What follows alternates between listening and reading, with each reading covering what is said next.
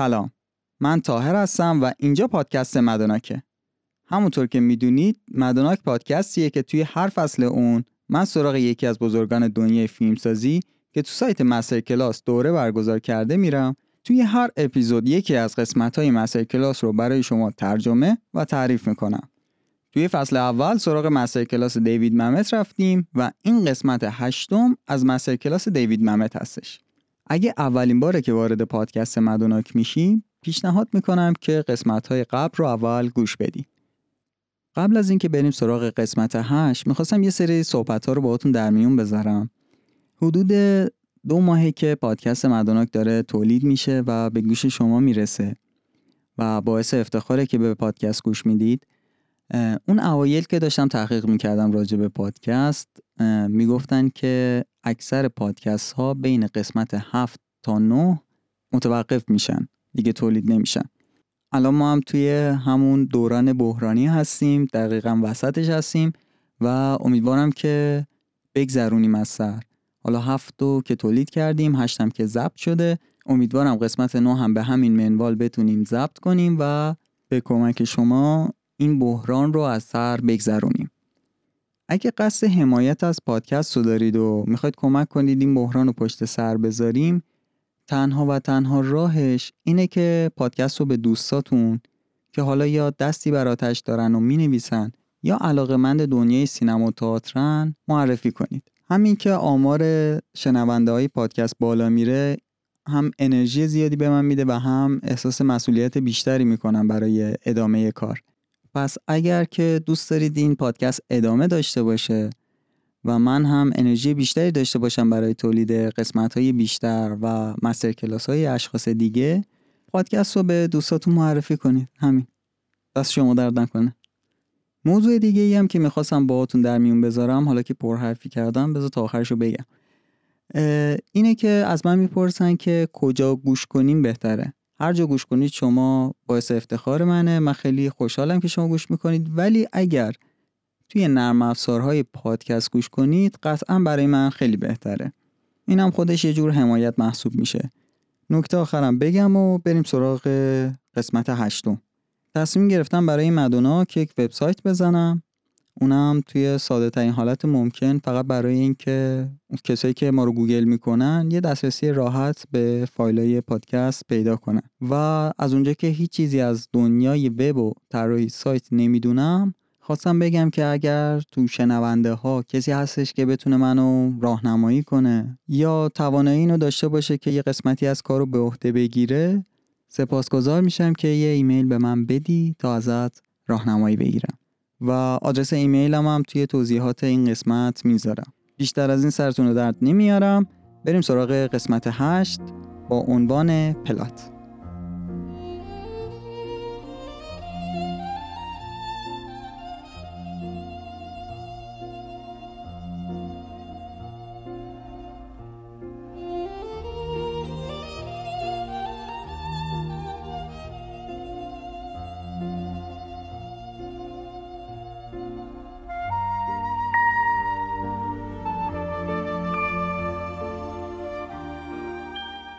هیچ چیز به جز plot وجود نداره. هیچ چیز به جز plot وجود نداره. این جمله رو چند بار دیوید ممت تکرار می‌کنه و میگه بهترین مثالی که براش می‌تونم بزنم جوکه.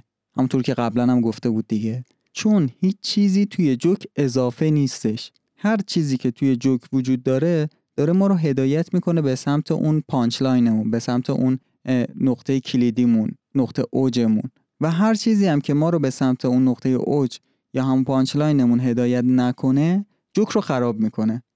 اگر از نویسنده های کمدی لس آنجلس بپرسی در طول هفته چیکار می‌کنی یه جمله دارن که همیشه در جواب اینو میگن. میگن در طول هفته ما مشغول shave کردن جمله هامون هستیم از کلمات اضافه. کارشون در طول هفته اینه که اضافات جوکاشون رو تشخیص بدن و در بیارن. اینجا ممت می‌خواد یه جوک مثال بزنه. بعد میگه که متاسفانه همه جوکایی که بلدم مورد اخلاقی داره و جلو دوربین نمی‌تونم بگم و یکم فکر می‌کنه و میگه خب یکی که باز بهتر از بقیه است و پیدا کردم. میگه یه بابایی توی یه جزیره متروکه با یه خانومی حالا میگه فرض کنیم اسکارلت جانسون گیر افتاده. چند ماهی میگذره و اونا با هم دوست میشن و متوجه میشن که اینا قرار نیستش که نجات پیدا کنن. قرار سالیان سال اینجا با هم زندگی کنن. بعد یه مدتی هم خب بالاخره به هم یه تمایلی هم پیدا می‌کنن دیگه. بعد یه مدتی این بابا بلند میشه یه روز از خواب و به اسکال جانسون میگه میشه یه کاری بر من بکنی؟ میگه چیه چیکار کنم؟ میگه که میشه امروز لباسای منو بپوشی؟ اسکال جانسون هم میگه که باشه.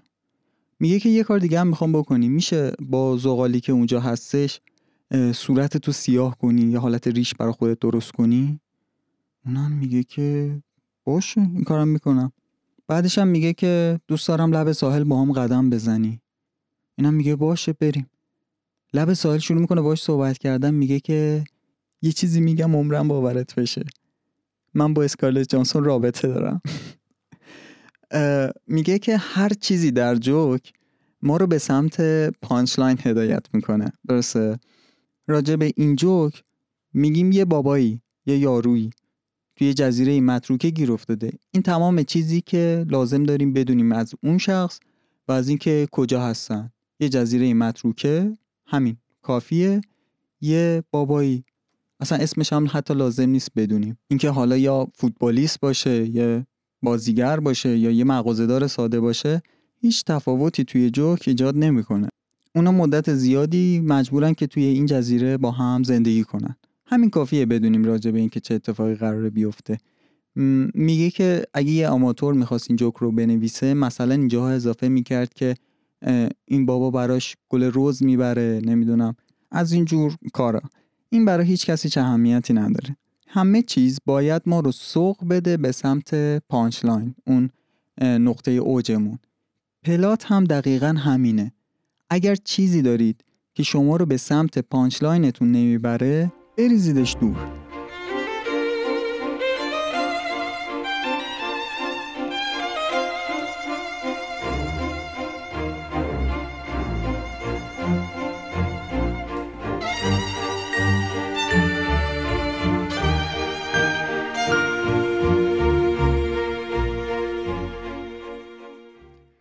نمایشنامه باید یه حادثه محرک داشته باشه. باید یه واقعه شتاب دهنده داشته باشه. و این رو حتی قبل از اینکه بخوایم نمایشنامه رو شروع بکنیم باید تو ذهنمون داشته باشیمش. و این واقعه شتاب دهنده و این حادثه محرک باید به قهرمان انگیزه کافی برای دنبال کردن هدف رو بده. یعنی اصلا این حادثه محرک است که قهرمان رو توی یه ماجراجویی توی یه سفری قرار میده. که این سفر که این ماجراجویی یه پایان مشخصی رو داره. یعنی ما اولش اومدیم یک سوالی رو مطرح کردیم. یعنی باید اینجوری باشه. دیوید محمد میگه ما اولش اومدیم یک سوالی رو مطرح کردیم با این حادث محرکمون. و پایان نمایشنامهمون باید جایی باشه که جوابی برای اون سوالی که اون اول مطرح کردیم داشته باشه. یه پاسخی به اون سوال اولیه‌مون باشه. چجوری مثلا؟ اوریپوس میگه که می‌خوام برم علت شیوع بیماری بین مردم تیپس رو پیدا کنم. ببینم علت این بیماری چیه. حالا پادشاه میشه و حالا قصه خودش و در آخر متوجه میشه که علت شیوع بیماری خودشه و اینجا نمایشنامه تموم میشه. ما طرح یک سوال رو اول نمایشنامه می‌بینیم و جوابش رو در آخر نمایشنامه می‌گیریم و تمام. و هر چیزی که بین این دوتا یعنی بین سوالمون و پاسخمون قرار نگیره باید اونو برزیم دور.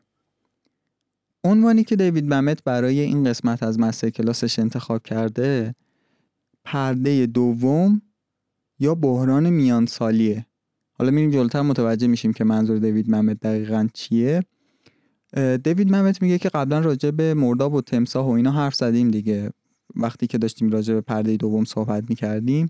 اگه خاطرتون باشه گفتیم که میگه که توی پرده دوم قهرمان باید توی موقعیتی قرار بگیره که اصلا یادش نیاد برای چی توی این موقعیت قرار گرفته. و این مثال رو میگه که شما می‌خواید آب یک مرداب رو خالی کنید و تا کمر رفتید اونجا حالا می‌بینید یک سری تمساه بهتون حمله کردن. دیگه الان هدفتون خالی کردن آب مرداب نیستش. هدفتون اینه که بتونید یه راه نجاتی پیدا کنید. حالا این یه فلشبکی بود به اون قسمتی که راجبش صحبت کردیم. میگه که پرده دوم شما می‌دونید کجا می‌خواید برید ولی وسطش گم میشید. همونطور که دانته میگه میگه وسط زندگی راه می‌رفتم در حال راه رفتن بودم و ناگهان خود را در جنگلی تاریک یافتم چون مسیر مستقیم را گم کرده بودم. این اتفاقیه که توی وسط زندگی همه ما میافته. و بهش میگن بحران میانسالی. و تا یه حدی هم که سنمون بالا میره متوجه میشیم که یک چیزی از اول تا الان جریان داشته به اسم زندگی. میگیم که یه لحظه صبر کن. به خودمون میگیم یه لحظه صبر کن ببینیم کجا بودیم چی شد که اینجا رسیدیم. من برنامه داشتم که دوست دختر داشته باشم زن بگیرم بچه دارشم. بعد به خودتون میاد می‌بینید که بچه هاتون هم بزرگ شدن و از پیشتون دیگه رفتن. به قول دیوید محمد سگتون هم مرده دیگه. الان چی؟ خودتون رو توی یه موقعیتی پیدا می‌کنید که اصلا یادتون رفته که چی شد که به اینجا رسیدید. اصلا می‌خواستید چیکار کنید که کارتون به اینجا کشید؟ و اونجاست که میگه خدایا به دادم برس. من گم شدم. یه کتاب مذهبی هم هست که یک سری سرود مذهبی رو داخلش نوشته نویسندش لورد دیویسه. بعد یکی از شعراش اینجوریه میگه که یه نفر میگه که آقا من گم شدم. یکی به من کمک کنه من کمک نیاز دارم. خدایا من هیچی نمی‌دونم. فکر می‌کردم همه چیز رو می‌دونم ولی نمی‌دونم حتی چی شد که به اینجا رسیدم. من گم شدم. من هیچی نمی‌دونم. دیگه به هیچی هم اعتقاد ندارم. نمی‌دونم مثلا چرا به یه سری چیزا اعتقاد داشتم. به هیچ کس اعتماد ندارم. و هیچی برام نمونده جز تو. دیوید ممت میگه یک پدیده ای وجود داره به اسم اعتراف کردن. میگه من یهودی هم و یهودی هم اعتراف می‌کنن و اینکه خوبه بدونی که یه نفر به حرفات گوش می‌کنه همیشه یه نفر همیشه برات حاضره. ما یه مراسمی داریم بابت اعتراف کردن. وقتی که حدود سه چهارم از مراسم میگذره نوبت به اعتراف کردن می‌رسه و به گناهامون اعتراف می‌کنیم و اونا رو یه حالت انگار رها می‌کنیم از درونمون. میگه خیلی این عمل جالبه چون که توی فیلم ها حدودا وقتی که به سه چهارم پایانی فیلم می‌رسیم بیشتر البته تو فیلم ها نه نمایش نامه ها به سه چهارم فیلم می‌رسیم یک بخش اعترافی داریم. و این بخش اعترافی معمولا اینجوریه که قهرمان میاد میگه که نمی‌دونم چرا این حرف رو دارم به تو می‌زنم و شروع می‌کنه اعتراف کردن. و بعض موقع هم البته به صورت مونتاژ میاد که یک سری تصاویر ذهنی رو نشون میدیم و ما متوجه یک سری اتفاقات در گذشته میشیم که همون حالت اعتراف رو داره برای ما.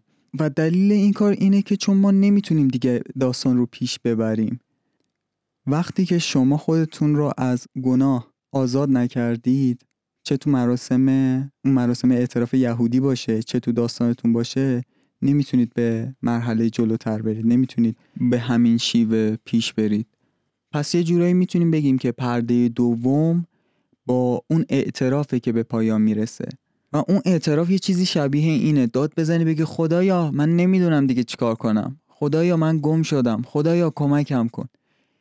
و این زمانی اتفاق میفته. حالا تو مراسم مذهبیشون میگه که ما یه چیزی داریم به اسم نزول به پسترین مرتبه. که گویا حالا انگار دوازده تا مرتبه است و پسترین مرتبه وقتی که شما به اون پسترین مرتبه برسید شروع به اعتراف می‌کنید. و میگه که یه راهی هست برای تشخیص اینکه ببینی به اون پسترین مرتبه رسیدی به اون مرتبه دوازدهم رسیدی یا نه. اینه که مطمئن باشی که به اون مرحله رسیدی. اگه شک کنی که شاید نرسیدم پس به اون مرحله نرسیدی. یه نکته جالب هست. ممت اینجا میگه که اگر این افتخار رو داشته باشی که به اون مرحله به اون مرحله از پستی برسی. حالا شاید مثلا بعد از این دوازده مرحله بعد از اون که اون اعتراف رو می‌کنی به یه جایگاهی می‌رسی. نمی‌دونم ولی جالب بود. حالا دور نشیم. پس دیوید ممت گفتش که در پایان پرده دوم جایی که ما می‌خوایم با وارد پرده سوم بشیم جاییه که قهرمانمون اعتراف می‌کنه و با داشتن اون حالا گناه یا راز درون خودش نمی‌تونه وارد پرده سوم بشه باید اعترافش بکنه. و خیلی هم تشبیه می‌کنه این رو به اون مراسم مذهبی که خودشون دارن یهودیا که میگه که زمانی ما اعتراف می‌کنیم اگر که افتخار اینو داشته باشیم که به اون مرحله پسترین رسیده باشیم که دوازده تا مرحله بود. بعد گفتش که برای اینم که بخواید مطمئن بشید که توی اونجا قرار دارید اینه که راجب شک نمی کنید هر موقع مطمئن گفتید که نه اینجا هستم اون موقع است که به اون مرحله دوازدهم رسیدید. و اون لحظه لحظه ایه که شما آمادگی این رو دارید که با پرده سوم روبرو بشید و یه جون تازه بگیرید برای مقابله با چالش های پیش روتون. چون الان شما برای اولین بار چالش رو درک کردید. این کل پرده دوم هستش. پرده دوم با غرق شدن توی اون مردابه شروع میشه و با اعتراف پایان پیدا می‌کنه. بعدش هم قهرمان انرژی یا الهام لازم رو می‌گیره و به ماجراجوییش ادامه میده. و شما این فرم رو توی تمام داستانهای مذهبی هم می‌بینید. به عنوان مثال حضرت موسی از یه جایی به بعد شروع می‌کنه با خدا صحبت کردن و التماس می‌کنه که خدایا من نمی‌دونم دیگه با این مردم چیکار کنم. یه راه خروجی به من نشون بده از این کار از این امر. حضرت عیسی هم به همین منوال و همه داستانهای مذهبی همین فرم رو توشون دارن که یه جایی به اعتراف میفتن و میگن که آقا ما نمی‌دونیم نمی‌دونیم اصلا چیکار باید بکنیم دیگه. و این شامل سفر هر قهرمانی میشه این اعتراف. و یه کتابی معرفی می‌کنه به اسم Hero with the Thousand Faces که به فارسی هم ترجمه شده با عنوان افسانه هزار چهره از نشر گل آفتاب به ترجمه شادی خسرو پناه. من خودم این کتاب رو خوندم و خیلی برام داشته ها داشته و اینکه خیلی جامع میاد یعنی خیلی اساسی میاد مسئله رو میشکافه. اولش از این شروع می‌کنه که ناخداگاه چیه؟ بعد چجوری ناخداگاه شکل می‌گیره و حالا چجوری اینها از دل اینا در میاد حالا کتاب خیلی مفصلیه. پیشنهاد می‌کنم حتما بخونید. البته دیوید محمد پیشنهاد کرده. دیگه پیشنهاد ما خیلی زیاد اثر نداره. من خودم خیلی دوست داشتم این کتاب رو. این کتاب یه تحقیقیه راجع به افسانه ها و قهرمان های افسانه ها که حالا چطور تکثیر شدن توی ملل مختلف مذهب های مختلف و داستان های مختلف از سوپرمن گرفته تا می‌خواد موسا ایسا یا بودا باشه حتی. میگه که همه قهرمان های داستان ها همشون مشترکن. همشون یک داستان مشترکی و یک داستان واحدی رو بازگو می‌کنن برای ما. چرا؟ چون ما از افسانه قهرمان به یک شکل درک داریم. یعنی درک همه ماها از قهرمان افسانه به یک شکله که همه این داستان ها یک قهرمان واحد دارن. و افسانه و قهرمان افسانه وجود خارجی نداره دیگه. این یکی از مخلوقات ذهن انسانه. توی دنیای واقعی جایی نداره. و این باستابیه و این قهرمان و این داستان قهرمان باستابیه از درک ما از درک بشر راجع به زندگی.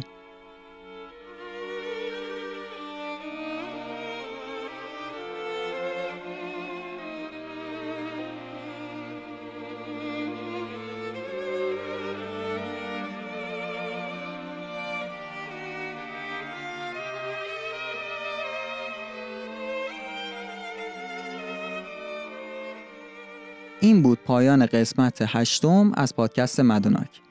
توی قسمت نهم در ادامه قسمت هشتم راجع به پلات صحبت می‌کنیم. موسیقی هایی که توی پاساژ این پادکست شنیدید مربوط به فیلم سینما پارادیسو بود. مرسی که پادکست رو تا انتها گوش دادید. باز هم تشکر می‌کنم از اینکه پادکست رو به دوستاتون به کسایی که اهل فن هستن اهل نوشتن هستن و دانشجویانی که دارن توی این زمینه تحصیل می‌کنن معرفی می‌کنی و این معرفی تنها و تنها راه حمایت از پادکست مدوناکه. روز پر از فیلمی رو براتون آرزو می‌کنم. تا بعد.